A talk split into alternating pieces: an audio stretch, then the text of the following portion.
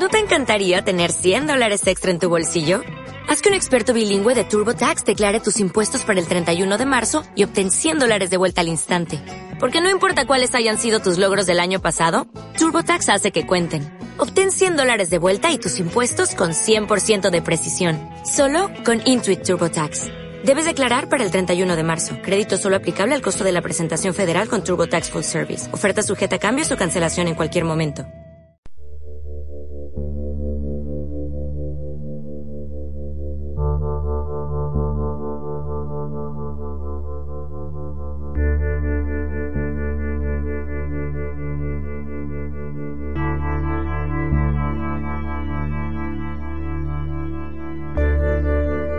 Cantabria Oculta, con Juan Ramón Cayón, Antonio Gutiérrez Rivas y Alberto Martínez Beivide. Muy buenas tardes, noches y sean bienvenidos un domingo más a Cantabria Oculta en Arco FM.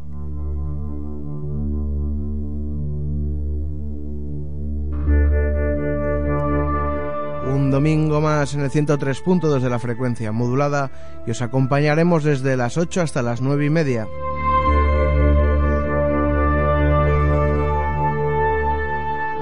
Esta noche, como es habitual, trataremos tres temas y en la sección Cantabria Pagana hablaremos del antruido, luego en una sección normal un debate sobre los balleneros de Cantabria y después eh, un clásico dentro del misterio, la leyenda del Anjinuki. Y es que vaya nombrecitos nos pones, Antonio. Muy buenas tardes, noches. Muy buenas, Juanra. Sí, es el nombre Inuit, creo, de la zona de Canadá del Norte. Pues sí, el que no domina el Inuit le cuesta. tiene problemas. Hombre, es un tema yo creo que clásico, se ha tratado en muchos programas. Y está en todas las páginas web de Misterio que tienen que ver con desapariciones extrañas y vamos a intentar eh, escarbar qué hay detrás de ello. Pues sí, la verdad que es más fácil escribirlo que leerlo.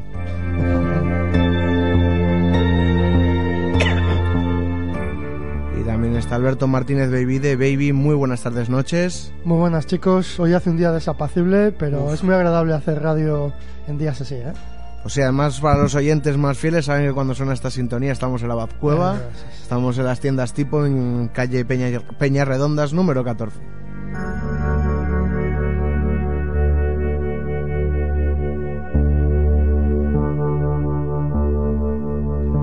Y antes de pasar al primer tema, al antruido en esta Cantabria pagana, os vamos a recordar nuestras vías de contacto. Estamos en Twitter en arroba Cantabria Culta, en el Facebook buscáis nuestra página o grupo y ahí estamos, en nuestra web www.cantabriaculta.es y si nos estás escuchando a través de iVoox, eh, nos gustaría y nos, y vamos, nos ayudáis mucho con esos me gustas y esos comentarios.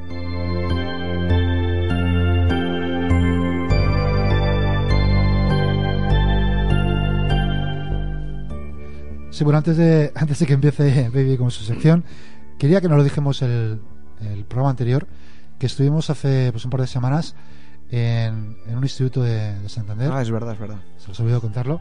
Estuvimos dando una pequeña charla eh, a unos alumnos de primero de la ESO, a través de Gracias a Jesús, un profesor de, de lengua y literatura, que nos invitó muy amablemente a, a, charlar con sus alumnos y lo pasamos, tuvimos unos momentos muy, muy entretenidos, muy divertidos, unos chicos fantásticos, llenos de de interés, participativos y la, la, verdad es que fue una experiencia que, es para repetir. Y desde aquí pues mandamos un saludo pues a todos estos chicos, si nos escuchan, que seguro que sí, a Jesús y también a una, una oyente nuestra muy fiel, que es Marina, que también la conocimos allí. Sí, sí. De hecho vamos a repetir, ¿no, Toño? Vamos a repetir seguramente. Eso está bien.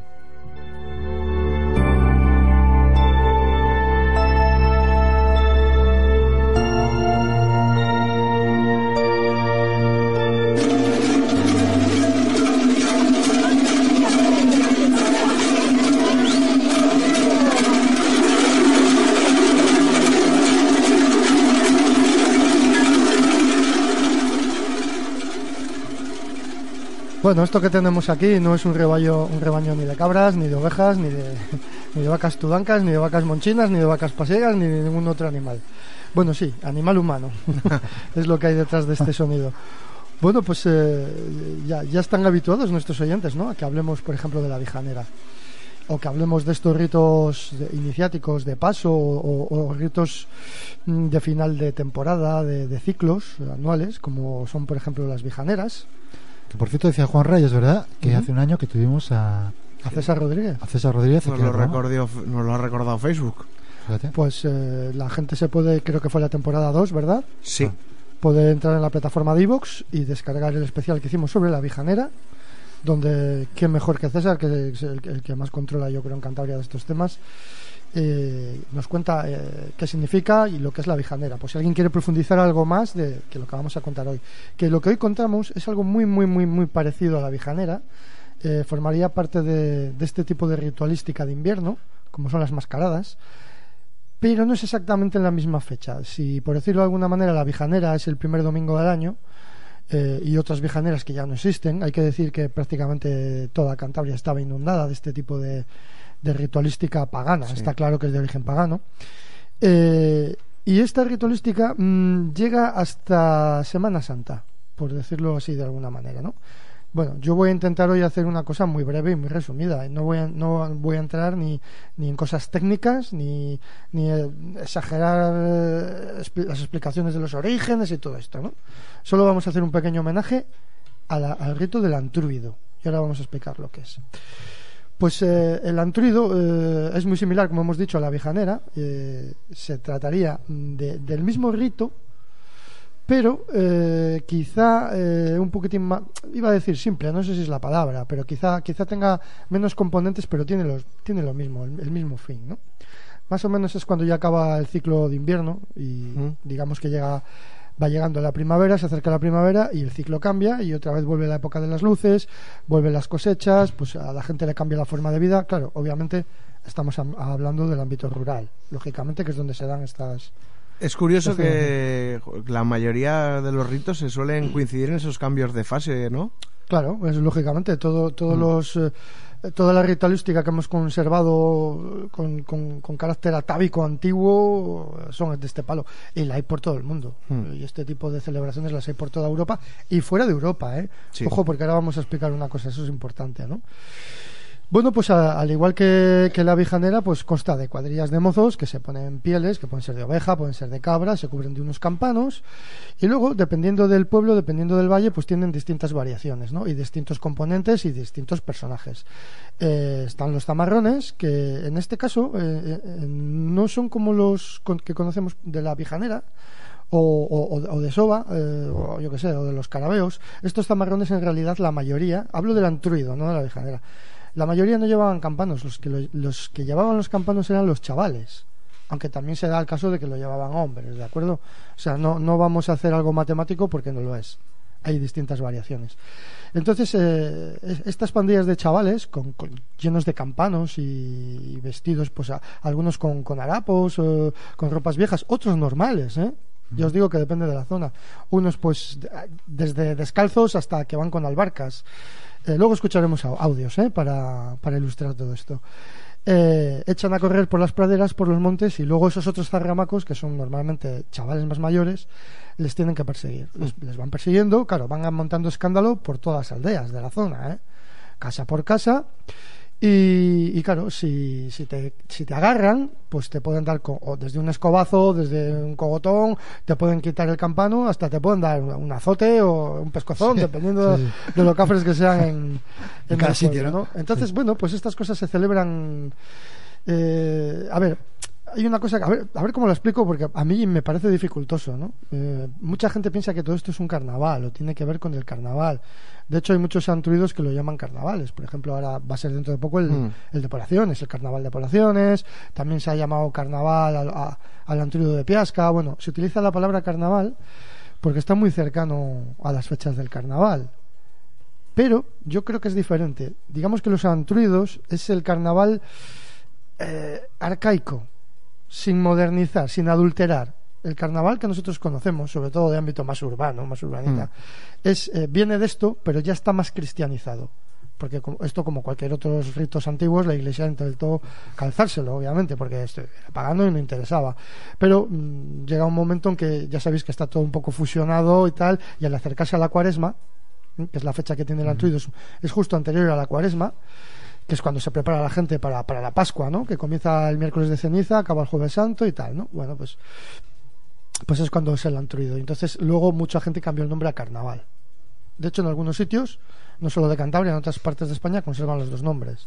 Eh, hay que decir que lo del antruido eh, no, no, se dice siempre así, se puede decir antriu, que veremos luego, se puede decir antruejo, se puede decir mm. truejo, tiene distintas variaciones. ¿no? Eh, ¿El, resto de España también tiene esta denominación? O, Sí, sí, o muy similar. En León, en Asturias, eh, sí. Sí, es muy similar. ¿Es únicamente del norte de España o también se da en, esto, esto es, sur, Sí, podríamos decir que se da sí, en la vertiente más, del norte, mm. sobre todo donde hay montaña, ¿no? Donde hay montaña y hay vida en, en las montañas. Lo hay en distintos sitios de España, no solo en el norte, pero está focalizado principalmente ahí. Luego hay mucho en Portugal también, ¿eh? Mm. en Galicia, y por Europa en muchísimos sitios. Nos vamos hasta Polonia, nos vamos hasta Finlandia, nos vamos eh, muy lejos, nos vamos muy lejos. Esto y con esto digo que mucha gente, vamos a ver, esto siempre hay antropólogos que han defendido que viene de los romanos. Hmm. ¿eh? porque bueno, los romanos todos sabemos que, que celebraban las Saturnales, las candelas, y, eh, las lupercales y todas estas cosas, ¿no? Incluso los griegos también celebraban cosas así. Pero claro, luego sabemos que los celtas también celebraban estas cosas y venía de antes. Entonces, claro, los romanos y los celtas confluyen en muchas partes de la historia y de la cultura. Entonces, unos con otros van haciendo que las cosas pervivan en el tiempo. Pero claro, luego te das cuenta que es que estos ritos tan parecidos eh, se salen de, de, los territorios conquistados por Roma, con lo cual ya no es solo romano. Pero es que luego también se salen de los territorios habitados por celtas, con lo cual ya no es solo celta. Se iguala en su estrato incluso anterior, celtas Efectivamente. Y esto yo creo que si quiero recordar lo que nos contaba César en el programa de la Vijanera, que esto es una mm. cosa que viene ya eh, de la prehistoria seguramente, ¿no? Es muy común en todos los mundos a los cambios de ciclo y tal, ¿no? Bueno, pues eh, recordar a los oyentes que eso, que durante el primer milenio de, la historia, pues eh, la historia europea, pues eso, que, que, intentó, como hemos dicho antes, intentó erradicarlo en muchas ocasiones, y a comienzos de la Edad Media ya empezaron a asimilar los, los cristianos a todo esto que es lo que he dicho, que es por lo que se confluye y al final se acaba llamando carnaval en casi todos los lados, ¿no? Y hay un decreto de 1939 claro, después justo después de la guerra civil, que donde se prohibieron todas las mascaradas de todo tipo, pero todas, ¿eh? Y, pero es da igual, porque algunas siguieron celebrándose, incluso algunas llegaron a celebrarse hasta los años 70, quiero decir, que no, no sirvió de nada. Esto del paganismo era una cosa muy fuerte, muy arraigada y, y los irreductibles norteños nos, resistimos a abandonarlo. Sí es verdad que se perdieron muchas, ¿eh? Igual había pueblos más atemorizados por la dictadura o, por lo que fuese, o por la emigración. La gente que se iba abandonaba los pueblos y se dejaba. Sí, también el aislamiento seguramente favorecería el mantenimiento de estos pueblos más aislados, mm. favorecería el mantenimiento de estas, estas costumbres que, otros más con, más, más aperturistas, simplemente que sean más fáciles de controlar, ¿no? Exactamente. Entonces, mira, yo ahora voy a leer eh, textualmente del libro de Antonio Montesino, eh, que si tú, les, fíjate, le sacó en el 84 ya. Este libro ya pide reedición a grito pelado, ¿eh? María, si nos estás oyendo, reedita todo lo de tu papá, porfa. Eh, bueno, se tituló Fiestas Populares de Cantabria, Carnavales Rurales. Eran tres tomos y estaba dedicado a los carnavales rurales. Y hay una parte muy interesante que él, bueno, él hace un trabajo estupendo como todo lo que hacía Montesino y decía prácticas carnavalescas, refiriéndose a las cosas que se hacían en los antruidos. Bueno, pues os, voy a, os lo voy a leer literalmente del libro porque creo que merece la pena. Se hacían apedreos con hortalizas y objetos ruidosos arrojados contra las casas. Bien. Cencerradas contra personas y localidades vecinas publicación de coplas satíricas en las que se parodian asuntos privados, hechos escandalosos mantenidos en secreto y críticas contra las autoridades eclesiásticas civiles y militares. Perfecto, se sigue haciendo algunas cosas estas. ¿eh? Arrojar objetos injuriosos a otras comunidades. Eh, robos de comida, quesos, natas, leche, chorizo, leche, chorizo, etcétera. Robo de muñecos de paja entre los pueblos colindantes. Esto es muy interesante porque en el, Valle de, de, Buelna tengo yo cosas recogidas parecidas con muñecos y con canenes, que son cosas que sería guapísimo recuperarlas. ¿eh? Interceptar caminos con carros o sea, interceptar caminos con carros y aperos de labranza, cambiar los útiles de labor entre vecinos rivales, colgar carros de los árboles o arrojarlos al río. Bueno, esto no solo se hace en los antruidos, se hacen en las sanjuanadas y, en fin de año y en muchas cosas de estas. Yo sigo pensando cómo lo haría, pero... bueno, pues dentro de poco yo creo que vamos a traer un audio de alguien explicando eso, ya lo verás, antes de acabar la temporada. Eh, sigo. Eh, realizar juegos de gallos entre niños. Bueno, esto ahora es políticamente incorrecto, pero se hacía. Organizar peleas rituales entre mozos de distintas aldeas en territorios limítrofes. Bueno, vamos a escuchar un audio justo después donde explican esto. A fin de cuentas, la vijanera que todos conocemos, cuando llegan a la raya al pueblo de al lado, gritan guerra o paz, y dependiendo de, de cómo haya sido el año, pueden acabar a, a hostias, ¿no? Bueno, fustigar con vejigas y escobas, arrojar harina y cenizas a las gentes, visitar las casas asustando a sus moradores, hacer cuestaciones entre los vecinos, organizar comidas colectivas suculentas, pues carnes de cerdo, cordero, bacalao, vino, etcétera. Abandonar los trabajos relacionados, con la hilatura. Bueno, esto lo explica en el libro porque decían que tenían todas las manos llenas de grasa de, de, de mil historias y no era el momento y tal. Bueno, da alguna explicación más. Confeccionar muñecos de paja y trapo, pasearlos y mantenerlos por las calles del pueblo, para posteriormente incinerarlos. Y finaliza diciendo, excepcionalmente organizar el entierro de la sardina. Me imagino que en Montesino se refiere excepcionalmente al ámbito rural. Hmm, ¿vale? claro. Todos sabemos que en Santoña, Santander y otros sitios de, de Cantabria y, y de fuera de Cantabria es algo muy tradicional el, el- el- el entierro de la sardina. Eh, me gustaría poner el primer audio que estuvimos no hace mucho, yo, este verano, estuvimos hablando con, con José Manuel de Natural de Correpoco, de la zona de los Tojos, y él recordaba el antruido de esta manera. Cuéntanos un poco qué. El Antruido es una fecha muy determinada, que hay un refrán viejo que la recuerda que dice así, luna nueva de febrero, primer martes, Antruido. Y es dentro de la luna nueva menguante, el mejor menguante del año para podas, injertos y todas esas cosas. Pues ese era el día de Antruido. Y consistía en con, con los garojos del maíz quemados, pintarnos la cara y con hojas, hacer unos más curiosos, otros menos, y todo el día tocando campanos, tocando los campanos, hasta que nos lo quitó la Guardia Civil. ¿eh? ¿Sobre qué año? Pues yo nací en el 56 y todavía hasta los 10 o 12 años, o igual alguno más, todavía los tocamos. Porque claro, allí veíamos, teníamos la ventaja, corre poco teníamos la ventaja, que los guardias civiles subían por la carretera. Nosotros de la iglesia los veíamos, nos íbamos al barrio de arriba. Cuando llegaban al barrio nos subíamos más arriba. Y tenían que irse y dejarnos. En otros sitios los llegaron a quitar eso y ahí se mantuvo bastante. Era cosa de los críos, más que nada. Pero cuéntanos con detalle, o sea, cómo se preparaba, en qué momento salíais. No, por la mañana, ya por la mañana ese día era ni escuela ni gaitas. Sí. A cada uno le daban un campano, uno más grande, otro más chicos, y era todo el día tocar los campanos. Primero, yo ya no participé en ello, primero creo que se iba hasta la mies de la Vieja, y allí bajaban los de los Tojos y los de Barcena Mayor a echar luchas. Luchas, no peleas, luchas. A ver quién era el que ganaba de, de los pueblos aquellos en, en esas cosas. Eso creo que se hacía al día del Antruido. Eso, pero ya yo ya en eso no participé. Ahora en tocar los campanos todavía sí. Y hasta que os cansabais, ¿eh? Sí, sí, hasta la noche, tarde, hasta que ya estaban de nosotros y de los campanos los viejos hasta la gorra. Pero estaba más o menos consentido. Sí, sí, sí, no, no, estaba bien visto. Estaba, no, no. Los primeros que nos daban los campanos eran ellos. Sí, sí, sí, sí. Era una costumbre de toda la vida. ¿Ibais casa por casa, por los barrios? Por todos lados, andábamos por las casas, por el pueblo, por, por todos los sitios. Por todos los sitios. ¿Y cómo era con, con lo que os vestíais? ¿Con qué era? con hojas de panoja. Había quien hacía como un chaleco, tal. De las, de las, cuando se desgrana la panoja, desgranaban, pues hacían unos. Quien tenía más arte y quien tenía menos, o con chaquetonas viejas. De, de, ropa regional y de eso no te acuerdes. En Albarcas casi todos, pues entonces era el calzado que había. La mayor parte, en aquellos pueblos de arriba, el la mayor parte, Albarcas. ¿Y sobre qué edades tendríais los chavales que hacéis eso, más o menos? Pues yo sería uno de los de la edad media, tendría mm, de 8 a 12 años. Ah. También los toqué en Barcelona Mayor, en Antruido, también estuve en Barcelona Mayor un año de Antruido. Ajá. Sí, O sea, que antes se hacía el antruido por muchos sitios. sí, sí, se hacían, en el Ayuntamiento de los Tojos se hacía en todos los pueblos. Sí. En todos los pueblos había Antruido. Era, ya te digo, me acuerdo de, concretamente, el que me dijo el refrán era Federico Manzanero de Barcelona Mayor.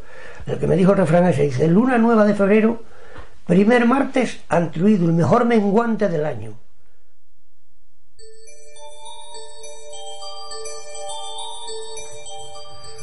Lo de la luna que ha dicho es importante. Eh, y así lo tiene también recogido Montensino en su libro y otros antropólogos de las fases, el cambio. Es Mm. importante para todas estas celebraciones. Y él, eh, José Manuel, muy agradablemente nos recibió en su casa, ¿verdad, Toño? Sí, la verdad es que fue una tarde muy Muy majo, muy agradable, nos Sí, contó de todo. José Manuel es un uno de los últimos trovadores auténticos que hay en, en Cantabria. Nos cantó, nos cantó algunas trovas. Sí, sí, ya, ya te iremos aquí porque merece la pena. Y como veis, eh, la Guardia Civil eh, estaba detrás de todo esto. Lo mismo que estaba detrás de, como lo hemos contado en otros programas, de, de cuando se hacía el Día de los Difuntos y se ponía calabazas, que, que cogían, que no gustaba, que a la iglesia no le gustaba, que era algo completamente pagano, ¿no? y a mí, si me, si me dejáis, eh, me gustaría eh, estos días que está desgraciadamente de moda el tema de las mascaradas, porque el gobierno de Cantabria ha echado para atrás el, el tema de declararlo bien de interés cultural, porque, mm, bueno, para la gente que no lo sepa, pues eh, tiene, digamos, unos órganos que, le- consultivos donde se hacen informes y, digamos que de los tres ha habido dos eh, positivos y ha habido uno negativo. Yo no voy a decir quién porque todo esto al final se sabe, pero dentro de esos informes negativos se han hecho muchas tonterías y una de, ellas es que como, como, como que no está bien la vijanera porque tienen dentro de sus personajes carnavalescos llamándoles está la Guardia Civil. Pero ¿cómo coño no va a estar la Guardia Civil? O sea, acabamos de oír lo importante que era la Guardia Civil, que eran los que iban a prohibirlo. Claro, era un elemento esencial. Claro, ¿no? hombre, imposible que- de claro. Claro, entonces pues nada, un tironcito de orejas. Yo creo que, yo confío que el gobierno de Cantabria y este órgano consultivo eh, recapaciten y lo declaren de- bien de interés cultural porque eh, la riqueza que tenemos en Cantabria en mascaradas es increíble, increíble. Tenemos ahora mismo, igual está mal que lo diga, pero podemos presumir de tener, no sé si la mejor, pero una de las mejores mascaradas del mundo, que es la Vijanera de Silió y, declararlo bien de interés cultural no solamente es a esta, es eh, a los carabeos en campo, eh, a Piasca en Líbana, eh, las, las marzas de Soba, y no sé si me estoy dejando alguna más ahora, pero bueno, que me disculpen si me dejo alguna más. Y les daría impulso, sobre todo a las que a las que están un poquitín como recuperándolo, sin medios, tal, les daría impulso que fuese esto así. Entonces, y, y que coño, que hay que querer lo nuestro también un poco, Claro, a pesar de todo, ¿sabes? es que, es que, Sí, claro, claro, es que tampoco hay una razón. No, no, es- no- No han- no han alegado razones eh, bueno, suficientes yo, para- yo Es lo- que yo creo, bueno, no es por tal, que no habría falta para hacer de interés turístico lo de la Vijanera, no haría falta ni, co- ni vamos, ni reunirse. No, no, O sea, eh, eso le das y dices, hombre, ¿cómo no lo va a ser? Pues, ¿Sabes? señores del gobierno, señores de, de la pajarita, eh, un tirón de orejas de parte de Cantabria Oculta. Ustedes lo han hecho mal, recapaciten, háganlo bien, que tienen capacidad. Y creo que el pueblo cántabro se merece que esto sea bien de interés cultural.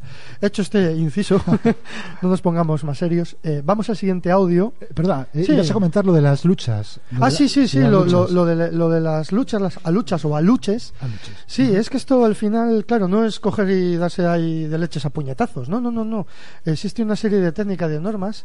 Eh, esto es un, una forma de, de engarra donde yo ahora mismo no sé explicarlo porque no aquí por la radio es difícil, Sí. pero te tienes que coger del- con los brazos, abrazarte, cogerte del cinturón de, Vale. de alguna manera. Sería estilo lucha canaria Eh, igual. eh, es esta- exactamente eso. vale, lucha- exactamente eso. Lucha canaria. Hay, varios eso. tipos de luchas así, no, eh, no solo en España, sino fuera de, de España, muy, Ah. muy parecidos. El sumo, sin ir más lejos. Sí, exactamente, son, son, son muy Pues similares. ¿eh? esto es, eh, digamos que está más o menos en, en los pueblos asturcántabros y el cántabro, o sea, mucha gente, pues bueno, ya sabes, es que es muy romántico decir que todo Ah. viene de los celtas, yo no lo sé, Ah. no me aventuraría a decir tanto, pero es probable, sí, que los celtas también lo, lo harían, ¿no?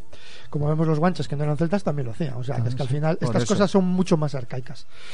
Vale, pues mira, la lucha es una cosa interesante para recuperar en Cantabria. Yo creo que es una manera de, de pelear pacífica, Ajá. sin que Sí, deportiva, digamos, sin que haga deportiva. sangre, exactamente y con mucha técnica entonces bueno ahí lo dejo también por si alguien quiere reivindicar el big de las luchas que falta nos va a hacer a los cántabros pelearnos un poco. Bueno pues nos vamos al siguiente audio y esta vez nos vamos a Líbana eh, una mujer bastante agradable Ángela. Ya ella no se acordaba muy bien porque esto debía ser súper antiguo ¿eh? ella nació en el 36 eh, y ella habla de- también del antruido en, en Bárago, me parece que sí, no, bueno, ahora lo iremos en el audio, en, en Vega de Líbana, y vamos a oírla como ella lo recuerda. Y le llevaban Ah, sí, sí, eso muchísimo. A ver, ¿cómo era eso? Mucho, pues hombre, no lo sé cómo decirte. Llevaban pues un... un A cintura. Sí, no, no, y, y en el cuello también, campanos, en mi casa todavía hay campanos, en casa de mis padres, de lo que llevaban las vacas, pero era de, de piel lo, del, lo que llevaban en el cuello, con un campano. Pero Eso no lo sé, hacían, ¿quién lo hacía? los chavales, Los chavales. sí, los chavales, los Y- jóvenes, ¿Y estás hablando de qué pueblo? de Bárago, De Empárago. sí, que es de Vega de Líbana. Sí. pertenece y lo hacía y luego iban sí los zamarrones tras de ellos los zamarrones eran los que iban disfrazados sí hombre eso se hacía mucho ¿Y eso en qué época se hacía, recuerdas? pues hijo tendría yo O sea, no, ¿en qué época del año, quiero decir? ah no no eso por por por Semana Santa o, o algo así yo creo Y- ¿eh? yo creo pero no lo garantizo ¿Y cómo lo hacían? ¿Qué, qué hacían ese día?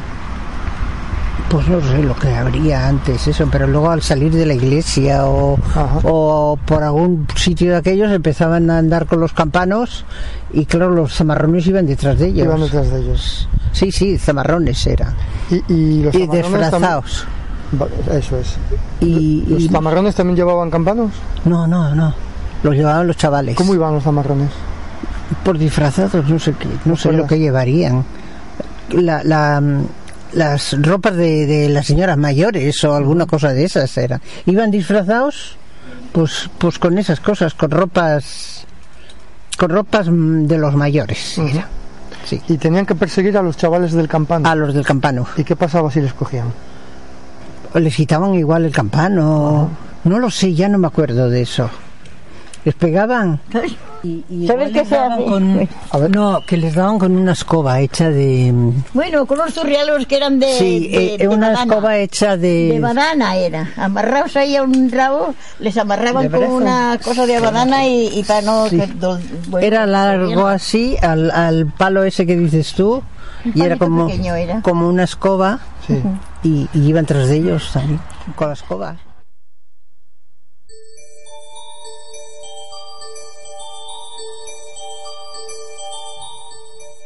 Se lo tenían que pasar teta, ¿eh? Los chavales y los no tan chavales.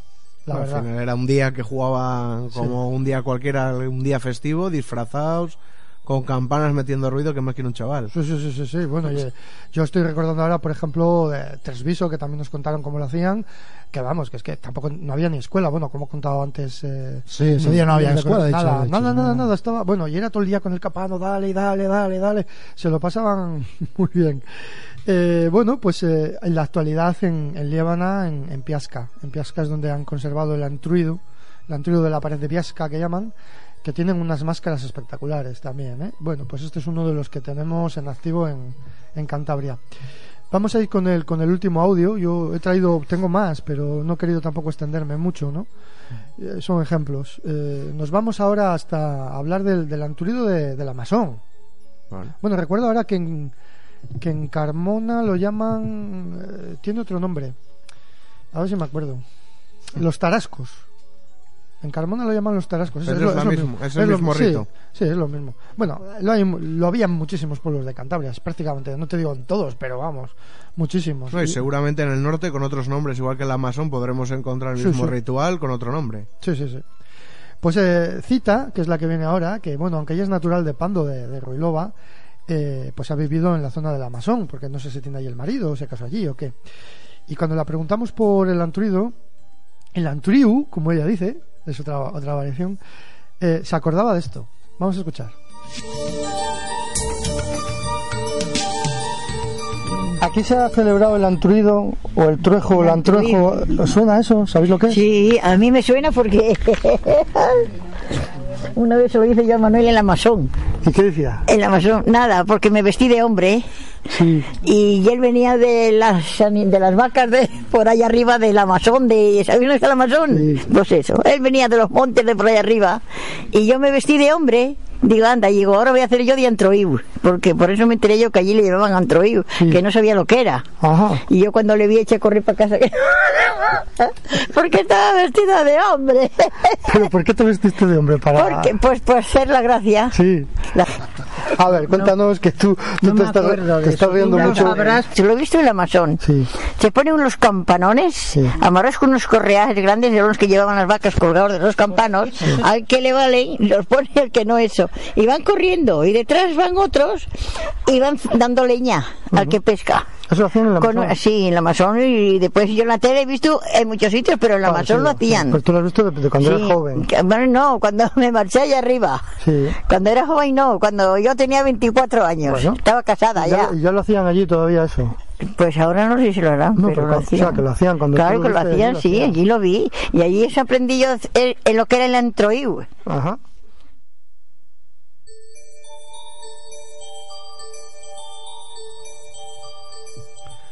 Bueno, pues los an- lo an- el Anturiu, el Amazon. eh, Pues nada, si hay alguien del Amazon o, o de Líbana o, o de los Tojos, que, que lo recuperen, por favor, que esto tiene que ser bonito.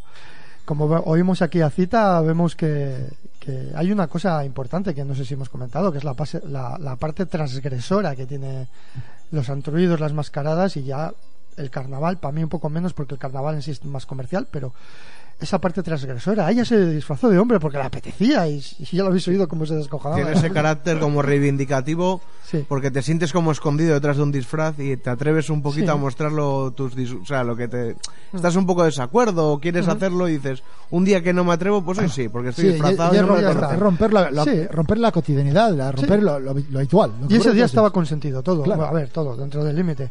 Eh, hay algunos antropólogos que tienen recogido, yo lo digo para la gente que, pretende ver machismo en estas cosas, por ejemplo, ¿no?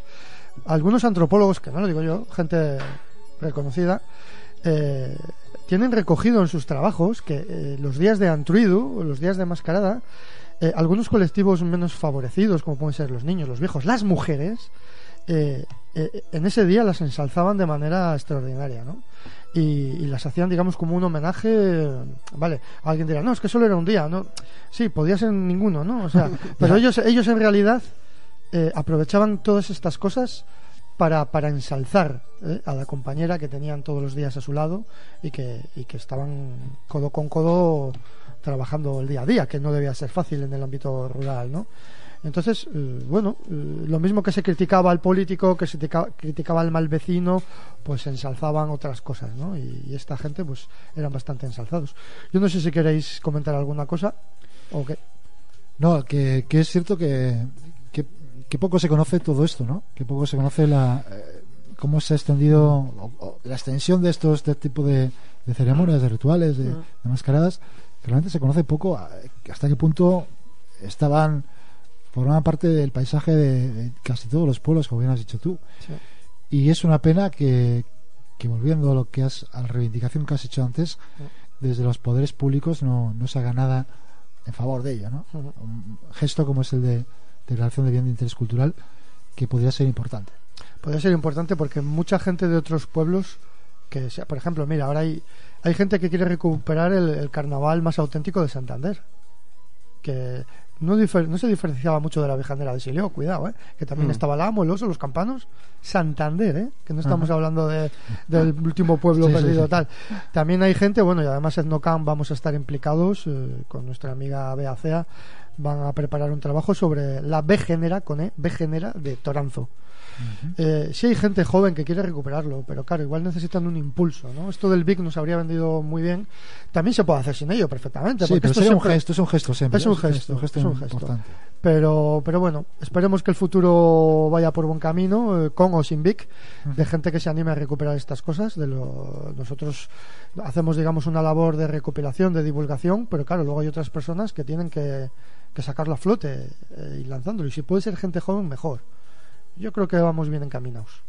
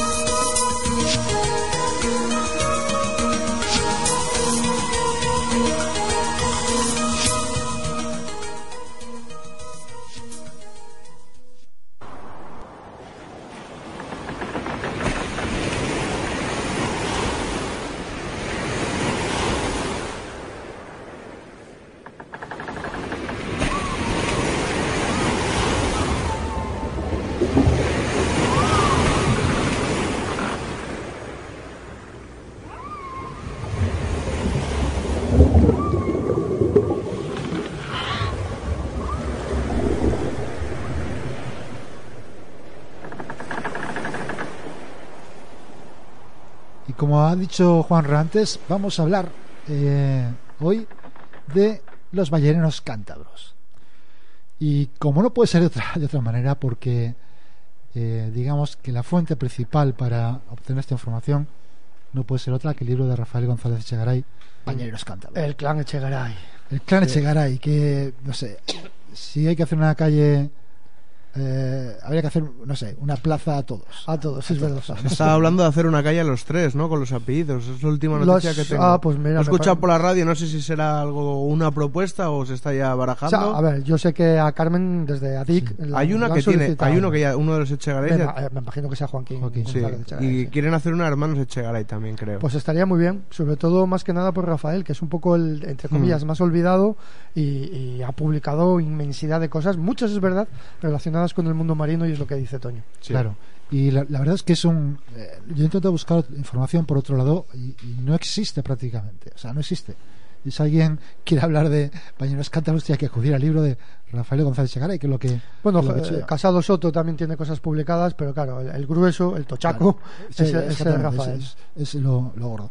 Pues eh, los balleneros cántabros, eh, queríamos traer el tema porque siempre se ha hablado de los balleneros vascos, Sí. ¿no? Eh, los balleneros vascos son los protagonistas, o parecían que eran los protagonistas únicos de estas hazañas de, de- de caza de, de estos animales. Una caza que en aquella época, al principio, sobre todo, bueno, prácticamente toda, la- toda la época esta era una caza complicada, muy, muy difícil, muy arriesgada, que requería una técnica, una práctica muy particular. Eh, ya con ya en el siglo final del XIX, principios del XX ya se convirtió aquí en una industria, una auténtica matanza, que ya dejó de- dejó de tener ese halo un poco heroico, esa eh, casi esa, esa caza, no iba a decir, iba a decir ecológica, pero eh, casi Tradicional, artesana, Sí. casi se podría decir. Casi que en el momento en que se pasa a ser más industrial es cuando las matanzas ya pff, Sí. eh, asciende el número indiscriminadamente de- y de focas y de, y de- Sí, no, de, no de sé. todo tipo de todo tipo de animales que puedan ser aprovechables. Se están, bueno, se está hablando de que ya por lo que creíamos eso que era una fuente inagotable de alimentos que nos andemos con ojo que igual el mar se queda sin, No, no, sí, sí, sí. sin peces. Bueno, como ya hemos visto que hay que puede haber callos veganos, ya, ya nos quedamos tranquilos. Sí, vale. Una Vale. ballena vegana. Sí, ballena vegana. Pues eh, las primeras noticias sobre ballenas en el, en el entorno de la península ibérica tenemos que remontarnos ya a los historiadores romanos, pero se referían sobre todo al sur de España. Para encontrar referencias de ballenas en el norte de España, en el Cantábrico, hay que acudir ya a la Edad Media. Y, y aquí podemos, eh, podemos levantar una pequeña bandera de triunfo, porque el primer eh, dato documental de, de la caza de ballenas en, en España se refiere a una villa, una villa de Cantabria, Ajá. la villa de Santoña. Eh, no obstante, si nos referimos a la caza de ballena en el Cantábrico, la primera referencia es un documento que se refiere a la vía francesa de, Bayona, que en el año 1059 obtiene la concesión del privilegio de la venta de carne de ballena. Pero como decíamos, lo importante es que la vía de Santoña es, el, es la que aparece como eh, documentada por primera vez con el derecho este a, a- a- a cazar ballenas o con el privilegio de cazar ballenas y utilizar su carne. Eh, se trata de un documento de 1190 que figura en el Archivo Histórico Nacional dentro del cartulario de Santa María del Puerto de Santoña, en el documento Hmm. eh, 85, según el cual Ferrado Alonso, que era señor del puerto, ruega al prior de Nájera, del que dependía eh, la, digamos, Sí. la, la diócesis, un tal Duranio, un nombre más muy Duranio, Nombre duro. Sí. que restituya a los clérigos del puerto la primacía del pescado, de lo cual hace exceptuando a las ballenas. Ellos no distinguían entre, digamos, pescado y la ballena otro pescado, más grande, pero pescado. De manera que lo que pido es que se restituyan los derechos que tienen los curas a recibir un, un diezmo por el pescado, salvo en el caso de las ballenas, que no tienen derecho. Entonces lo que nos hace pensar que es todavía más antiguo. No, desde luego, hombre, es el primer documento Sí. que se recoge, por supuesto, Claro. la caza de ballenas sería no solo en, en Cantabria, sino en, en- en lo que es el País Vasco y en todo el Cantábrico, mucho más antigua. Pero digamos que el único el primer documento escrito que tenemos como tal es este. Y bueno, oye, hay que sacar un poco de pecho por este tipo de cositas. Sí. Eh, el- en el caso del País Vasco español, el historiador eh, Zirikiain Gaistarro concede la primacía documental a una donación eh, que el 31 de diciembre del año 1200 hace Alfonso VIII a la Orden de Santiago de la ballena que tienen los pescadores de Motrico. ¿Por qué? Porque la ballena, la primera ballena que cazaban, que cazaban los pescadores de Motrico tenían que eh, era propiedad de Alfonso VIII. Y él dona esa ballena a, a la Orden de Santiago. Qué buena gente. Qué buena gente, buen tipo, el Alfonso VIII. Des- eh, vamos a pasar al siglo XIII y XIV, porque vamos a hablar- hablar un poco en función de, de los, de los siglos. Hasta este momento, la, prácticamente la pesca, y durante los siglos XIII y XIV también va a ser así, la pesca de la ballena se ha realizado, se trata de una pesca de litoral. Es decir, no, todavía no hay expediciones al norte a, busca- a cazar ballenas, es pesca de litoral.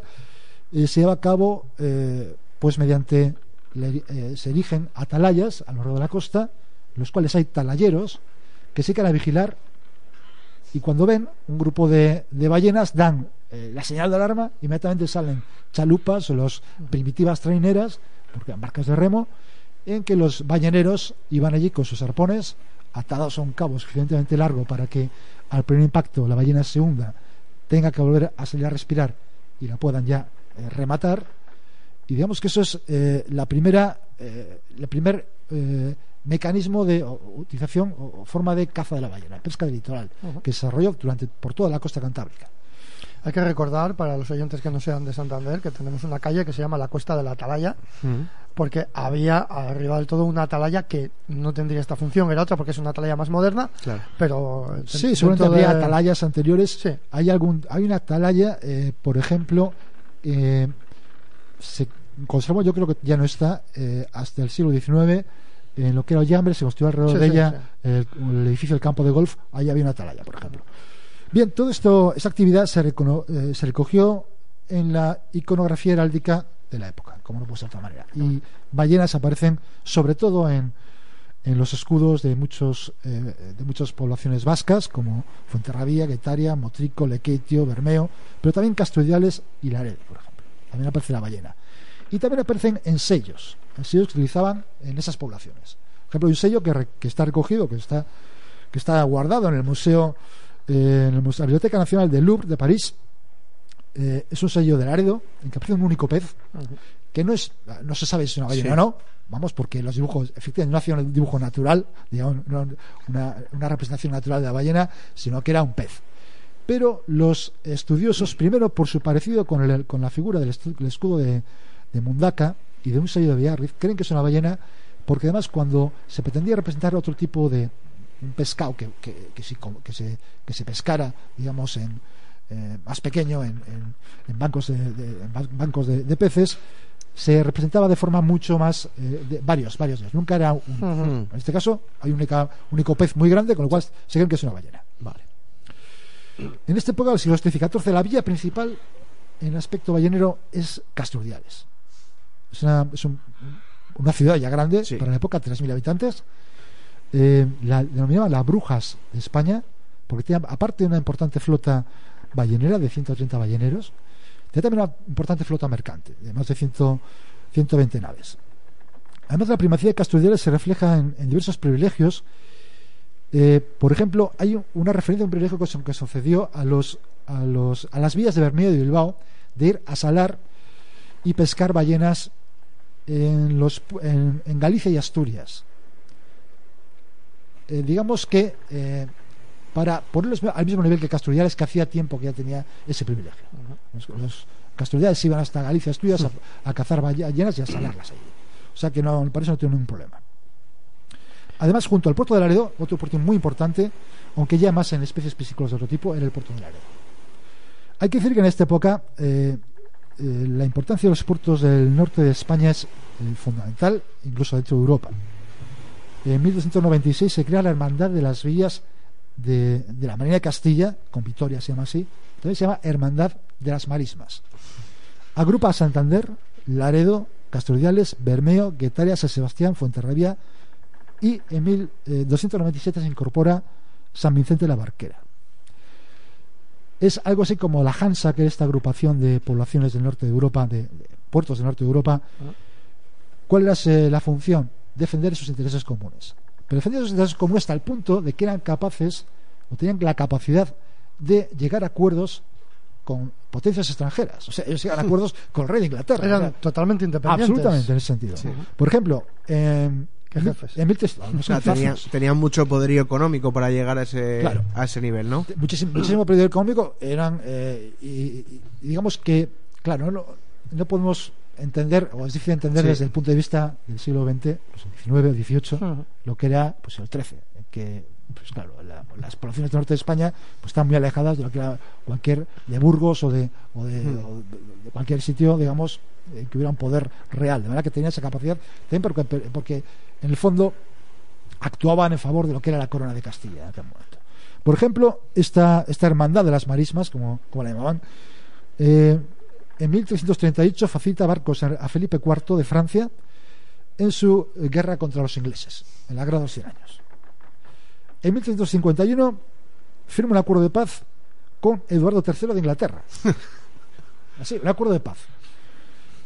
Y en, Y se 1470 sí, en 1473 firma un pacto con Eduardo IV de Inglaterra para que los navíos de la hermandad combatan en la denominada Guerra de las Dos Rosas que enfrentó a dos dinastías en Inglaterra. De manera que eran casi un poder al margen, bueno, al margen un poco autónomo dentro de dentro de lo que era la corona de Castilla. ¿Sabe, ¿Sabe si alguna vez actuaron en contra de la corona de Castilla? Es decir, mirando más por sus intereses que por los de No, la miraron corona. sobre todo por sus intereses, pero realmente como los, los intereses de la corona de Castilla, digamos que Sí, eh, también estarían los suyos. claro, eran los mismos. No, me ¿no? refiero, como tenían tantos tra- tratos con Inglaterra, igual en algún momento dijeron, pues mira, en esta nos vamos por la tangente. No, de momento, en aquel momento Inglaterra todavía no estaba, com- todavía no estaba compitiendo, Mm. digamos, con, con la corona de Castilla en términos de, de competencia estratégica o de, Sí. de- de potencias, de enfrentamiento de potencias.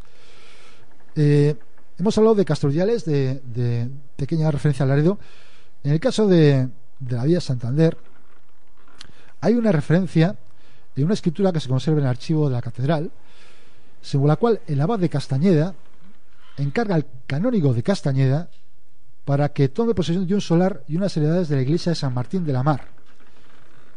Que una de esas heredades se había condicionado para eh, el tratamiento de la ballena una vez, una vez cazada. ¿Por qué? Le encarga eso. Porque los ciudadanos de Santander se habían hecho, se habían apropiado de ello. Se habían cogido, habían, de su mano mayor, habían, se habían hecho, se habían hecho eh, propietarios de esas heredades. De hecho, dice el canónigo de Castañeda, oye, eh, perdón, el abad de Castañeda, vete allí y di, oye, esto es nuestro, largo de aquí. Bueno, San Martín de la Mar fue mítica en mil, mil Sí. historias a- a- en torno a- al cabildo.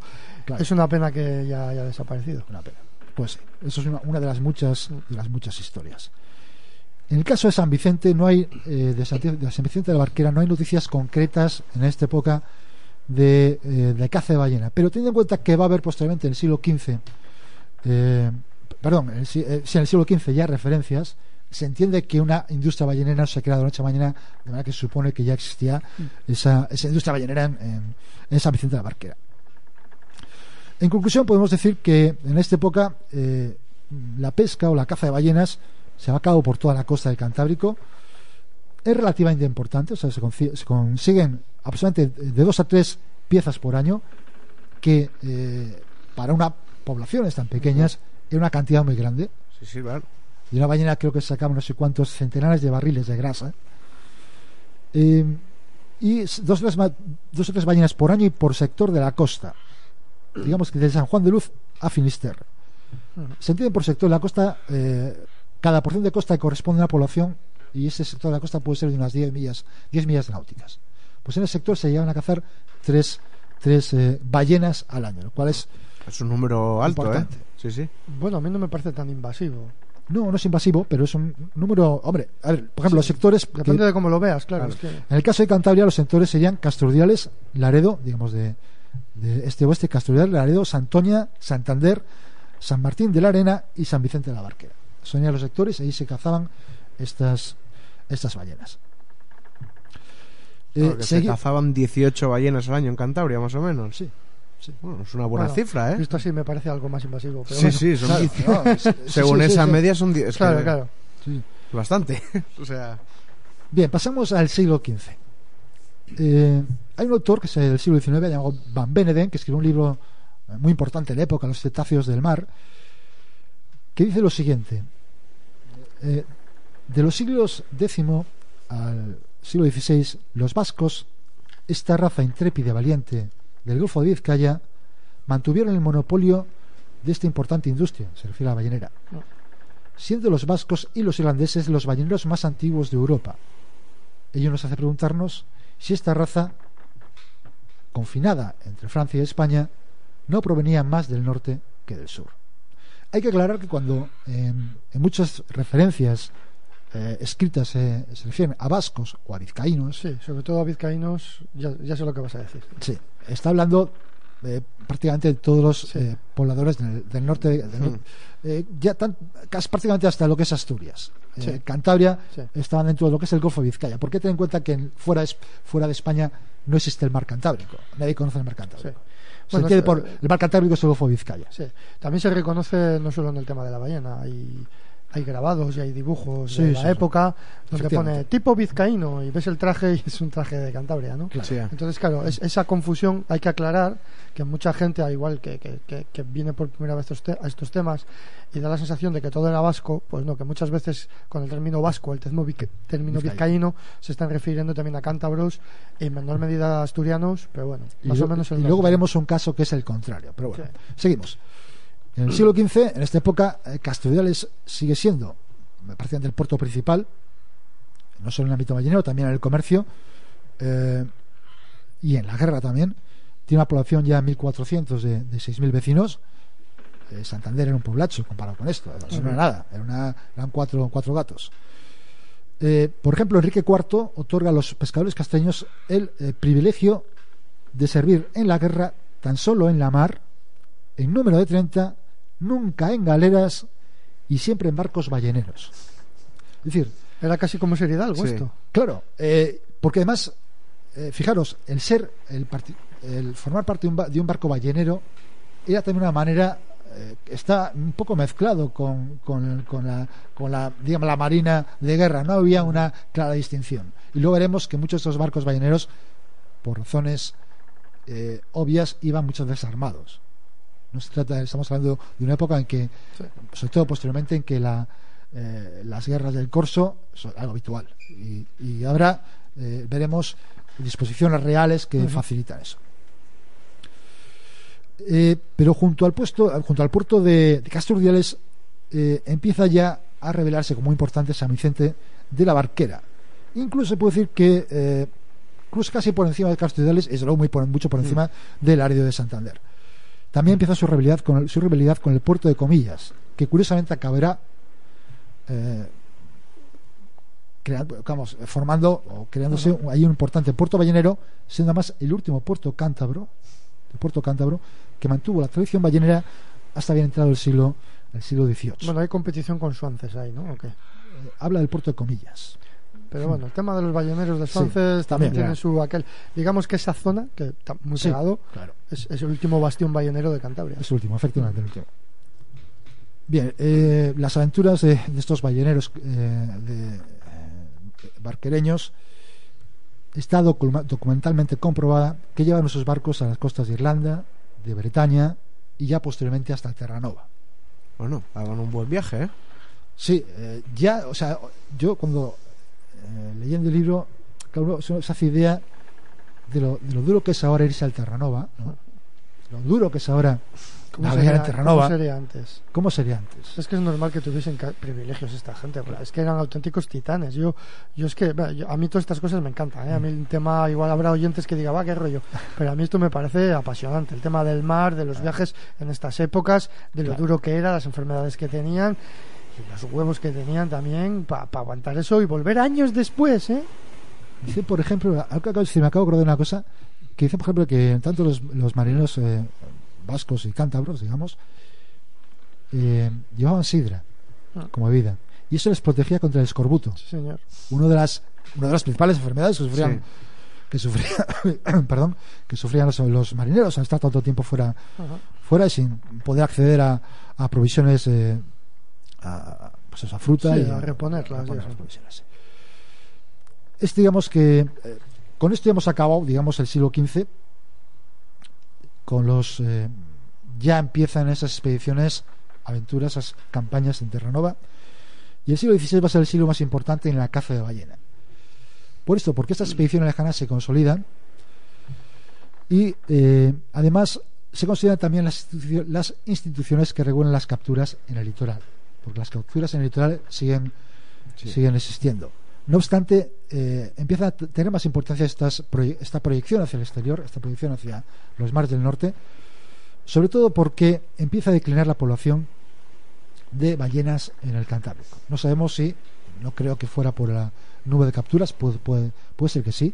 No sabemos que, desconozco qué número de, de ejemplares tenía cada una de las razas que había. Había una raza, una, una raza que todavía existe, una ballena, ballena vasca que llamaban, que todavía existe por ahí en, en pequeños números, eh, que tenía su ámbito de. Su, su ecosistema era precisamente el Cantábrico, El Cantábrico, sí. hasta, hasta Bretaña, también en Terranova, incluso por el sur, pero esta empezó a, a declinar el número de ejemplares que podían, que podían acceder a ellas. Eh, en 1557, refiriendo a estos viajes de Terranova, hay una utilización real eh, que figura en el Museo Naval de Madrid, en la, colección de José Vargas Ponce, que conserva cinco reales cédulas que van comprende desde 1557 a 1644. La primera, que es de 1557, dice que autoriza a los vecinos de, de Guipúzcoa, Vizcaya y las cuatro vías de la mar a pescar con sus navíos armados o por armar. Las cuatro vías de la mar eran eh, Casturdiales, Laredo, Santander y San Vicente. Las cuatro vías de la mar. Pejinos todos, pejines. Hay que decir también, ya si me permitís, Sí, claro. que pa- esto va para la gente, para los oyentes de Cantabria, que no solo la gente de Laredo es gente pejina, sino estas villas que acaba de decir Toño, todos somos pejinos, ¿de acuerdo? Que ya parece que se han quedado los de Laredo con ello, que me parece muy bien, porque son los que más lo han defendido, pero los de San Vicente, los de Santander, somos pejinos todos. Pues bien, en esta época hay que, hay que reconocer la primacía de los, eh, de los marineros o de los balleneros vascos, sentido vascos, guipuzcoanos y vizcaínos. Por ejemplo, en 1576, de 200 eh, barcos españoles que había en Terranova, eh, dedicados tanto a la ballena, pero también al bacalao, que era importante, también una pesca importante, eh, 150, más de 150, 170 eran, eran guipuzcoanos y vizcaínos. El resto eran de, de Laredo, de Castro, de San Vicente. Vamos a hacer un poco una referencia a cada una de las cuatro, bueno, las, las, eh, cuatro vías de la mar que, qué papel jugó- jugaron en esta, en esta época. Casturdiales eh, mantiene esa primacía pesquera, como decíamos, en dura pugna con San Vicente la Barquera. Como ejemplo, encontramos una escritura de 1554 que, eh, que refleja, recoge perfectamente la pertenencia castreña a expediciones a Terranova, con una característica que es muy habitual, que esas expediciones a Terranova lo hacen muchas veces en asociación con balleneros vascos, tanto para los viajes como para las campañas, a- aprovisionamiento para todo. Hay mucha conexión con las, con, con las poblaciones vascas, con las poblaciones vascas españolas. Las vascas francesas eran otra cosa, eran Claro. extranjeros, lo tenían clarísimo. Eh, eh, asimismo, eh, estas no solamente eran en la costa de Terranova, sino también hacían campañas en las costas cantábricas y atlánticas eh, de Galicia, también para la caza de ballenas más, costeras. Así aparece recogido en una célula del rey Carlos I, de 1521, eh, que advierte a los gobernadores del Reino de Galicia y a los almirantes que por ahí mandan, diciendo que dos bachilleres vascos le han, le han advertido al rey, en nombre de la provincia de Guipúzcoa, que hay extranjeros pescando ballenas en las costas de Galicia, principalmente vascos franceses. Que hay extranjeros pescando ballenas en la costa de Galicia y que eso no puede permitirse. Y que el rey ordena a estos corregidores y almirantes del Reino de Galicia que se pongan las pilas y que lo impidan. Está- Tengo muy claro las, las- los límites de, de quién era cada cosa. Bien, en el caso de Laredo, eh, desaparece curiosamente casi totalmente la caza, la caza de ballenas. Eh, no porque deje de haber industria pesquera, sino precisamente porque eh, la industria pesquera se dirige, se dirige a otras pesquerías que son más rentables, menos arriesgadas, como es, por ejemplo la del besugo. Eso no quiere decir que siga habiendo esta actividad. En San Vicente de la Barquera, eh, su actividad se centra sobre todo en expediciones a mares de Irlanda, y sobre todo a pleitos con el puerto de Comillas. Se pasa el siglo XVI en pleitos con el puerto de Comillas. Entre es- ballena y ballena. Sí, sí, no, es tremendo. O sea, es que podría estar un programa hablando de los pleitos con el puerto de Comillas, pero bueno, con incendios y con todo. Es tremendo. Y además, pleitos también de, de comillas con San Vicente y con Llanes. Aquello fue una, una auténtica barbaridad. Eh, no, están, no existen referencias concretas a, a capturas de, de ballenas ni O directas. sea, los números no, no se vuelven a conocer. No, no se vuelven a conocer. Entonces llegamos ya al siglo al siglo XVII. Y eh, en este siglo XVII se llevan a cabo las expediciones más lejanas. Eh, pero curiosamente, a la vez que se producen expediciones más alejadas y mejor planeadas, eh, de otra ma- por otro lado se inicia el ocaso de, las, de esta aventura atlántica hacia Terranova, eh, que por otro lado se dará lugar a un reflorecimiento de la captura de cetáceos en las costas de las, de las Asturias de Oviedo y de las Asturias de Santillana. La Hay que decir que también existían las Asturias de Tresmiera, para el que no lo sepa. Que no es que perteneciesen a. Asturias, es que la palabra Asturias No, era una claro. palabra que se utilizaba para definir un territorio. ¿no? Exactamente, la gente flipa mucho con eso. Sí, sí. Aclarado esto, podemos seguir. Sí, sí.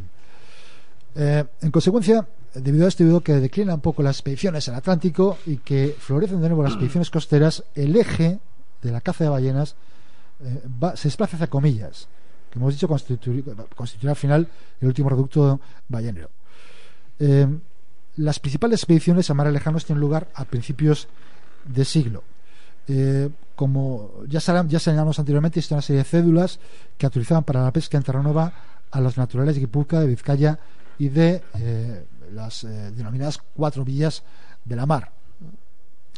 Eh, en dichas expediciones, como señala una cédula de 1647, se aconseja a los almirantes o corregidores de la provincia de Guipúzcoa, señor- señoría de Vizcaya y provincia de cuatro vías de la costa de la mar, que provean a los eh, patrones de pertrechos y munición de guerra para las armadas, para las armadas balleneras. Como decíamos antes, el embarcarte en una expedición ballenera a las costas de Terranova suponía que puedes encontrarte, sobre todo ya aquí en el siglo XVII, con corsarios eh, pagados con patente de corso del, del Reino de Inglaterra, que no solo atacaban las rutas de, de la, de la plata y del oro de las Indias, sino también atacaban estas rutas de los pesqueros, de los, pesquer- de los pesqueros y balleneros eh, del, norte, del norte de España, porque además eh, su contenido, el contenido de esos buques era muy valioso. Sí, sí. La grasa de ballena era una, una, una materia muy apreciada y de mucho valor. La verdad es que a partir de esta fecha empiezan las gestas navales eh, por todos los lados ¿eh? y se Mm. pueden contar unas cosas increíbles, Sí, muy bueno. desconocidas en la historia. muy ¿eh? desconocidas y que darían para 25.000 películas, como Joder, muchas veces comentamos, que es que tenemos una historia que... Si está- seríamos americanos ya habríamos hecho aquí la de Dios, hasta bueno. series, pero bueno, en fin. Como decíamos, estos en, ya anteriormente ya se había advertido, los, eh, Felipe II, por ejemplo, ya advirtió a los amaderos del Cantabrio, Cantábrico, concretamente les decía que fueran con mucho cuidado y con buena prevención de gente, artillería, armas, municiones y demás pertrechos para acudir a las pesquerías de Terranova. O sea, tenían muy claro ¿A dónde iba? a dónde iban, a dónde iban las consecuencias que podía tener aquello.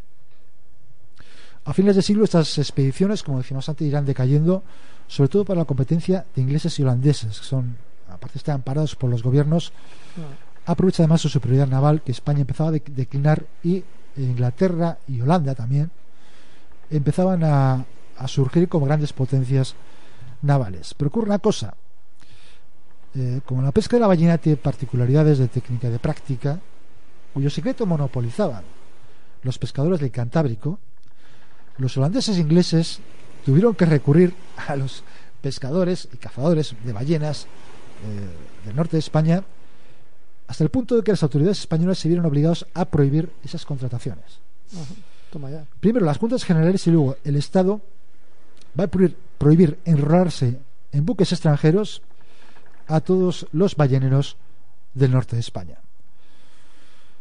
Hay que decir que, por ejemplo, en 1614 esta infracción se, eh, se pagaba con la vida. O sea, no, no, no me sorprende porque, mira, perdona que te haga un Sí, sí, no. historia. en, eh, otros oficios eh, que eran muy potentes en Cantabria, como el de cantero o el campanero, que hemos destacado Sí, sí, en sí. esto, también tenían este secretismo. ¿eh? Bueno, de hecho, ya sabemos que los canteros utilizaban el lenguaje este de la pantoja, que pues es un lenguaje que ya se ha perdido, pero era para que no les entendiesen eh, Sí, sí, la sí, posible competencia claro. ni les copiase nada. Y, y- y los campaneros lo mismo. Bueno, yo lo sé porque lo cuenta nuestro amigo Pedro Madrazo en las, en las presentaciones del libro de oficios tradicionales. Los campaneros incluso llegaban a enterrar con tierra todo lo que hacían para que nadie lo, lo llegase a ver, ¿no? Entonces no me extraña lo que cuentas, Sara. Estos llegaban un poco más lejos. Si te Claro, costaba la vida, ya, cuidado. No dejaba de ser información, información Pero bueno, se, muy pro- sensible, se- protegía. Los intereses. Hoy en día no se protege al gremio de la pesca, ¿eh? Claro. Eh, mira, antes lo protegían más. Bien, lo protegían bien. Mm. Eh, y no solo eso, sino que, por ejemplo, en 1619 en, las, en muchas villas guipuzcoanas hubo movimientos de protesta porque la compañía de Londres, una compañía marítima, vendía en España grasa de ballena cazada por españoles en expediciones británicas. Protestan porque de alguna manera se sienten Engañados. engañados, desprotegidos en sus intereses. Eh, aquí en este punto hay que hacer mención especial a la provincia de Guipúzcoa, porque fue quizá de todas las provincias del, del norte de España de entonces la que mejor supo defender los intereses de sus balleneros, hasta el punto de que eh, gestionó directamente con el gobierno de Francia a finales de- de- del siglo XVII sus prerrogativas balleneras en Terranova y en Canadá. Eh, en estas negociaciones la falta no, no hubo apenas presencia de ni de vizcaínos ni de gente del señor de Vizcaya ni de, ni de cántabros lo cual indica que eh, ya había poca importancia ya tenía poca importancia la pesca de ballenas en estas en estas zonas. Otro fenómeno característico del siglo XVII es la- el nacimiento de las compañías balleneras en España. La primera 1620 la data la primera noticia en ese sentido que es eh, sobre la posible creación de una compañía ballenera española que dice que un acuerdo de una junta de especialistas de la provincia de Cantabria, la provincia de Cantabria, dice, eh, que se va a hacer para tratar el establecimiento de una compañía que restaure la navegación pesquera eh, a Terranova. Se intenta recuperar lo que se había empezado a perder. Bueno, como vemos, la palabra cantabria no es un invento moderno. Se ha utilizado a lo largo de toda la historia y el que no lo quiera ver, pues es un ciego. Solo tiene que recurrir a, a todo este tipo de información que está. Nos atañe hoy el tema de los balleneros, pero está por, por, Sí, sí, por sí. multitud de documentos, por otras historias también. O sea, que- Y en resumen del siglo XVII, eh, si al principio del siglo la participación cántabra en los en las expediciones balleneras era equiparable a la, a la vasca, ya a finales del siglo eh, va retrocediendo hasta casi casi desaparecer. Como hemos dicho anteriormente, la caza costera, la pesca costera de la ballena eh, resurge, sobre todo en la parte occidental de Cantabria, no tanto en la parte oriental, sino en la parte occidental hacia Asturias. Y eh, por supuesto como decíamos antes cobra mucho interés las explotaciones balleneras de comillas y de su entorno que se prolonga como hemos dicho hasta, hasta prácticamente el siglo XVIII y ya llegamos al siglo XVIII el siglo XVIII comienza con la paz de Utrecht ¿qué significa la paz de Utrecht? significa eh, prácticamente casi el final de la aventura ballenera en Terranova ¿por qué? porque eh, Terranova y Canadá, que eran territorios franceses, a través de la paz de Utrecht pasan a ser de Inglaterra, de, manera que dejan de ser tener efecto los derechos que eh, se tenían a través de, estas, de estos eh, acuerdos que se habían llegado, sobre todo eh, Guipúzcoa, con, con, con el rey de Francia. No obstante, hubo, hubo negociaciones diplomáticas muy hábiles que van a conseguir que la reina de Inglaterra reconozca derechos tradicionales de pesca de bacalao y ballena en Terranova. Un tratado de 23 de julio de 1713 incluye su artículo 15 el siguiente párrafo, leo la traducción, dice, puesto que por parte de España se urge que deben ejercerse ciertos derechos de pesca junto a la isla de Terranova, Su Majestad Británica consiente y conviene en que les pertenecen a los cántabros y otros súbditos del rey católico, de manera que todos los principios, todos los privilegios que los cántabros y otros puebl- pueblos de España puedan reivindicar para sí, conforme a derecho, los conserven a salvo. Aquí, Vamos para allá. aquí los cántabros, igual que antes hemos dicho que cuando se refería a vizcaínos, muchas veces englobaban también a cántabros, eh, se entiende que cuando se habla de cántabros, está refiriendo a, pobla- a pobladores del norte. de- Este es el ejemplo contrario de lo que decías antes. contra. Bueno, esto nos dice que la reina de Inglaterra había aprobado el BIC de las mascaradas. sin ningún problema. Seguro, per- perfectamente. Permitidme la ironía. No obstante, como hemos dicho antes, ya se ha producido el caso de estas expediciones balleneras a, a Terranova y tendrán casi eh, un carácter anecdótico. Porque han sido conocido también con el declive de la, de la caza costera de ballenas. Eh, no obstante, por ejemplo, la prohibición de embarcarse de tripulantes en barcos extranjeros, extranjeros se mantiene incluso hasta, hasta 1713, pero con un añadido. En el caso de Guipúzcoa, añade, eh, lo retorce un poco más, porque prohíbe incluso incorporarse bañeros guipuzcoanos en navíos balleneros de otras provincias. Ya no solo de Ya, fuera, no, no, ya vizcaínos en, en naves de- del señor Vizcaya, ni hablar. Solo los bañeros guipuzcoanos en naves guipuzcoanas. Joder. Bueno, es defender lo suyo. Claro. Sí, sí, sí. Siempre lo han hecho. El siglo XVIII, digamos que marca el prácticamente el ocaso final de, la- de las aventuras balleneras de los balleneros cántabros, casi prácticamente los balleneros eh, del norte de España. A partir de entonces, eh, la caza de ballenas será anecdótica, será prácticamente caza de ballena en la costa muy, muy, muy escasa. Se aprovecharán los pecios de ballenas que llegan a la costa y poco más. En definitiva, eh, pues hemos inten- intentado dar este pequeño, las pequeñas pinceladas de lo que fue esta aventura de, de Cántabro y reivindicar el papel de los cántabros, Sí. que parece un poco olvidado entre, entre tanto y tan importantes balleneros eh, vascos. Pues y, y ya de paso, si queréis, le podemos dedicar esta parte del programa para que no piensen que somos excesivamente chauvinistas a todos nuestros vecinos, gallegos, asturianos, También, vascos eso es. y bretones, Y bretones. que también estamos interrelacionados. Eh, algunos de estos pueblos han sabido defender mejor algunas de, sus de partes de su historia, de su cultura. Los cántabros tenemos que hacer lo mismo. Y si no lo hacemos nosotros, no nos lo va a hacer nadie. Muy bien dicho, baby.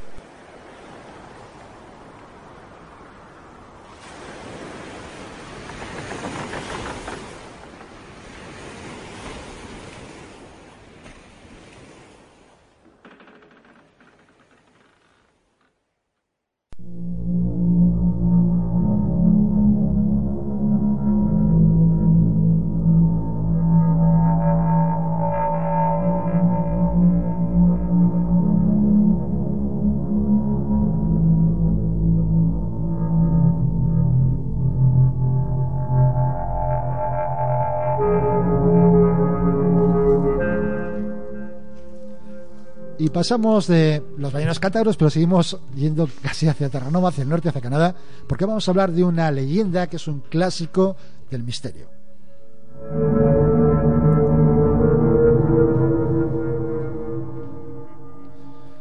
Vamos a hablar de la desaparición del poblado inuit de Anjinuki. Yo para acordarme me tengo que acordar que de pequeño tenía muchas anginas y ya con un juego de palabras me... anginuki, ya no se me olvida. Los del cartel, ¿no? Si no me equivoco. No, esos eran los Rean- Roanoke. O sea, pues los de al lado eran. Por ahí, sí. Eh, bien, eh, es una historia que está en todos los libros de misterio, en todas las páginas web de misterio, y poca gente intenta encontrar la verdad de todo. Vas de a, todo hacer que- un, vas a hacer un debunker, no me digas más. Más o menos. Vamos a dedicárselo al Caso. compañero Marcos. Efectivamente. Estás ya- muy dedicón hoy, ¿eh? Estamos muy dedicones. No, además Marcos que va a haber, eh, para los siguientes, yo sé que les encanta Sí, que esté sí, Marcos, sí. dentro de poco va a estar con nosotros es. dando otra vez más caña que lo que, lo que nos gusta. Bien, la historia es muy sencilla. En 1930, eh, en una zona de páramos congelados del norte de Canadá, es noviembre, finales de otoño, está todo lleno de hielo, de ventiscas, y un eh, solitario trampero, Joe Lavelle, se dirige hacia una aldea inuit que conocía. Todo parecía bien mientras se acercaba, pero eh, nadie contestó a sus llamadas. eh, no, no salieron los perros clásicos los esquimales a recibirle, o al menos avisar de que llegaba alguien. Y vio que estaba todo en su lugar, todo menos la gente del pueblo. Es decir, estaban la- los víveres, la ropa, los rifles, que es quizás la posesión más preciada de un, de un esquimal. Sí. Los rifles, comidas a medio cocinar, todo lo demás, todo lo necesario para, para la vida en la tundra estaba ahí listo, pero no existía ningún poblador. Eh, ¿Y ¿Dónde, ¿Dónde habitaban exactamente? Esa era una zona. eh, No, un- casas. eh, No, eran tiendas, tiendas como Tiendas tiendas, de piel. sí. Sí, un Vale. poblado. de no estaban. No, eh, era una población de unos 25 habitantes. Población pequeña, 5 habitantes.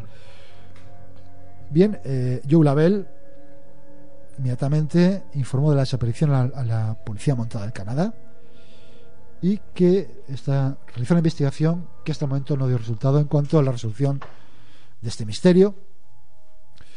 Y bien, vamos a, a los hechos.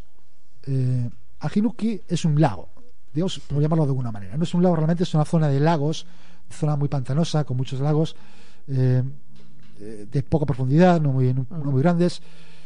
Es el territorio más grande y más septentrional de Canadá. Es una zona muy estéril, llena de hielo. Eh, tiene la mitad de densidad de población que Groenlandia, o sea, es decir, poco. Sí. Eh, la capital más cercana está a 1500 kilómetros de ese lago, tiene 7.000 habitantes, la población más O importante. sea, más que cercana, viven 25 personas en mitad de la nada. en mitad de la nada.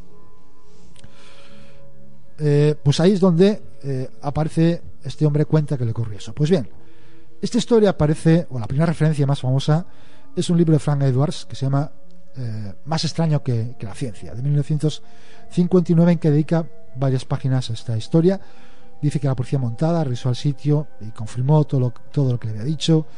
Eh, no, encontró, no encontró nada, incluso alguna tumba había, había sido, el- como el muerto de la tumba había sido incluso sacado. Todo muy misterioso y muy extraño.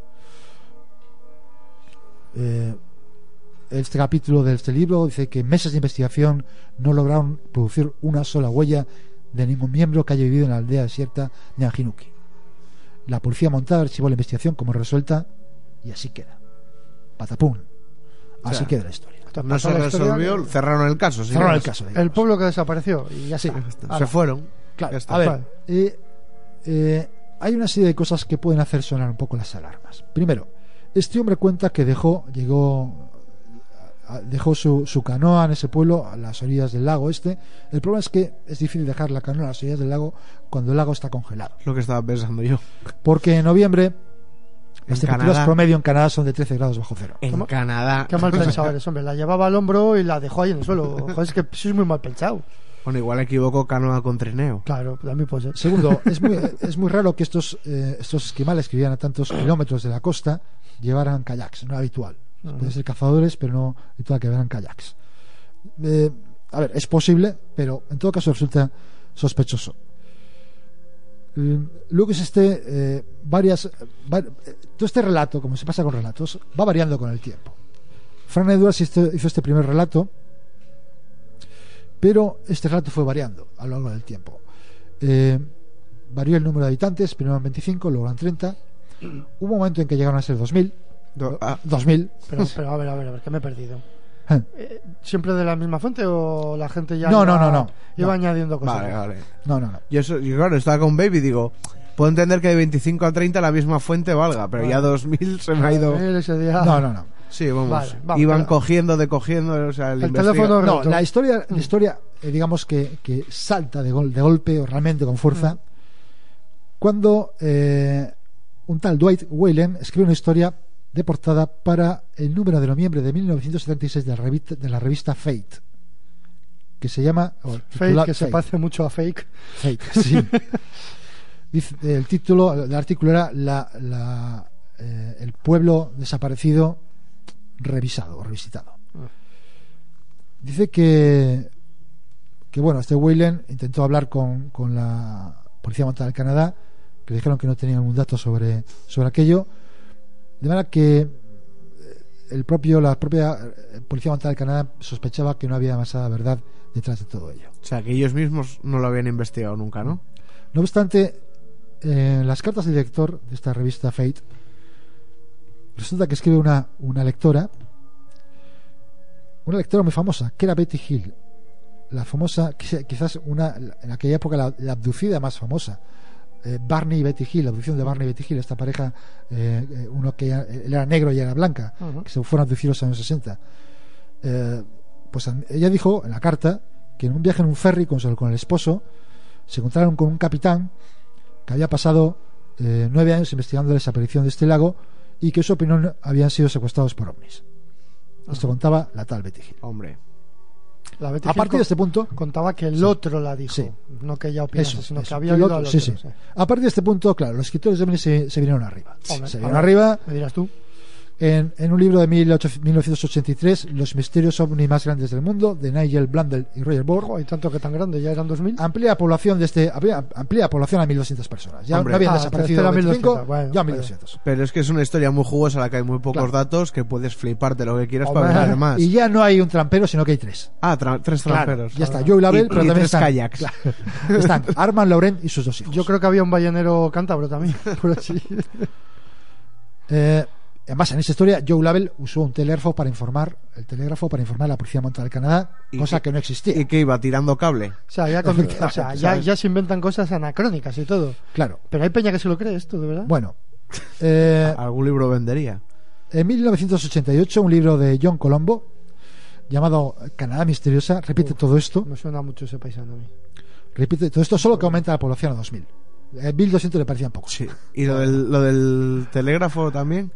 Da- No, todo lo mismo. Repite, pero ya lo se van del aumentando telégrafo- los. Ya los lo hizo por internet. Pero es que lo del telégrafo solamente alguien que tenga dos dedos de frente y un Google delante te vale. Lo pilla. Claro, es que hay- va por cable. O sea, ya está. Una- ¿Con una tirar, ¿Cuánto decía? 3.000 kilómetros de cable. 1500. 1.500 kilómetros de cable para 25 paisanos. ¿Qué ocurre? ¿Qué. ¿Qué debe hacer un investigador en estos casos? Es ir a las fuentes. ¿De dónde es origen estas fuentes? Obvio, sí.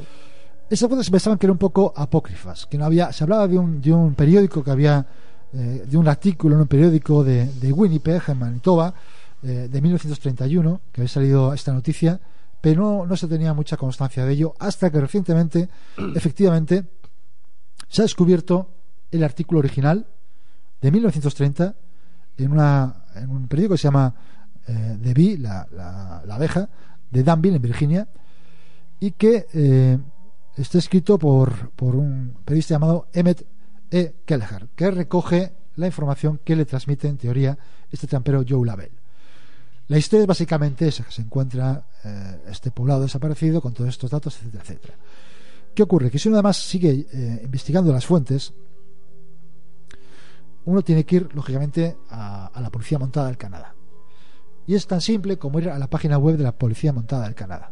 La página web de la Policía Montada del Canadá eh, habla de leyendas y mitos. Entre leyendas y mitos hace referencia a este poblado en Hinuki. Dice que la Policía Montada del Canadá nunca realizó una investigación sobre ese poblado en Hinuki, la desaparición de ese poblado en Hinuki. Eh, que es muy extraño que hubiera ningún poblado de ese tipo en esa zona. Es muy extraño. Que no ha recogido, nunca se recogió ninguna referencia a ningún tipo, a ningunos tramperos que, que hablaran de ninguna desaparición misteriosa de ningún tipo. Y aunque este trampero Joe Label es cierto que existió, eh, docu- documentalmente se sabe que, que era un personaje real, digamos que actuaba o, o- o trabajaba por otra parte distinta de, donde, de esta zona. Eh, de manera que al final nos encontramos con una historia que se basa en un, en un artículo de un periódico de 1930 que contiene varias contradicciones o varias inexactitudes o cosas que no concuerdan, eh, que ha sido posteriormente totalmente manipulado, eh, tergiver- tergiversado y eh, hecho que parezca algo mucho más espectacular de lo que decía el propio artículo, que ya era bastante espectacular, porque además el artículo, que se puede encontrar por internet, hace referencia a, una, a un personaje de la mitología inuit muy extraño. Personaje de la mitología inuit que este Joe Label, que conocía a los inuit, conocía parte de su cultura, dice que no puede evitar pensar en él cuando vio este paisaje del pueblo desaparecido. Es una especie de personaje eh, diabólico que por la descripción tiene que ver posiblemente con una morsa, porque tiene unos colmillos que salen de la nariz muy extraños, y que es un personaje eh, demoníaco.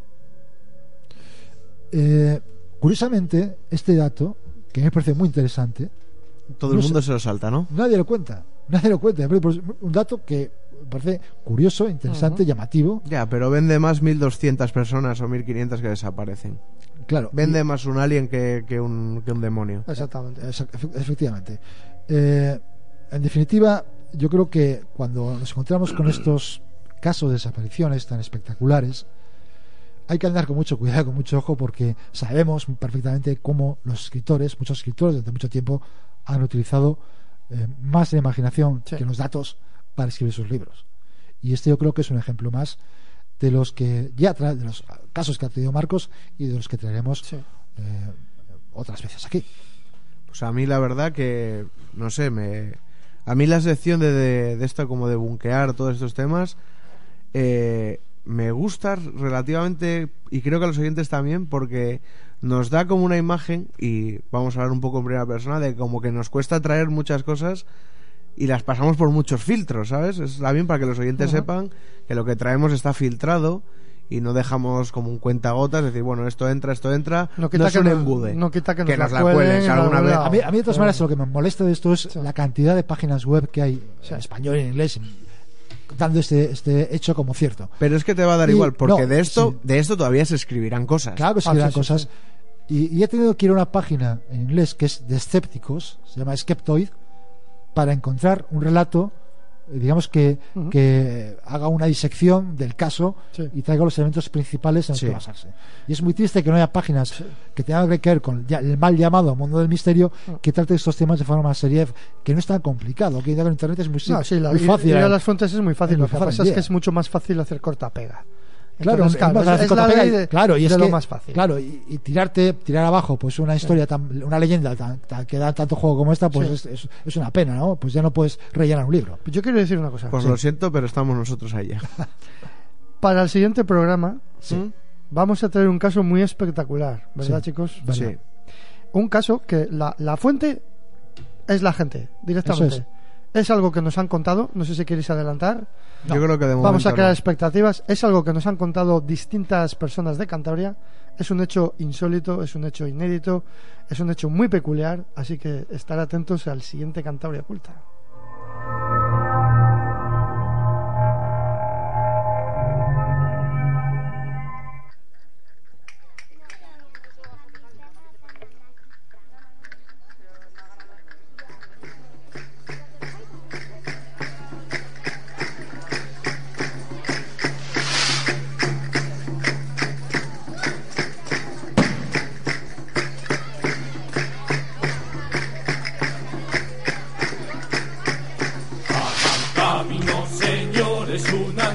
Esta compañía. Vamos a encender la radio, a escuchar nuestro programa. Bueno, ya está aquí el Cantabria Oculta de hoy. Espero que, que hayáis disfrutado. La verdad que hemos tenido hoy un poco de todo. Hemos traído una tercera historia para salirnos un poco del norte de España. Bueno, pues por hacer también no solamente tan territorial, traeros más historias. Y bueno, antes de irnos, pues vamos a recordar las vías de contacto. Estamos en Twitter, en arroba Cantabria Oculta, en el Facebook, en nuestro grupo página, en nuestra web, www.cantabriaculta.es, en nuestro email contacto cantabriaculta.gmail.com y recordar que si nos estás escuchando a través del iVoox, eh, un me gusta, un comentario nos ayuda mucho para tener visibilidad y que este audio y este podcast llegue a mucha más gente. Un rato de charla con la gente del. Bueno, pues una vez más, eh, nuestro lema coge mucha fuerza y como siempre, Sapere aude. Atrévete a saber. web. No hay temor, tampoco miedo a lo que vamos a encontrar. Abrimos todas las puertas, preparados a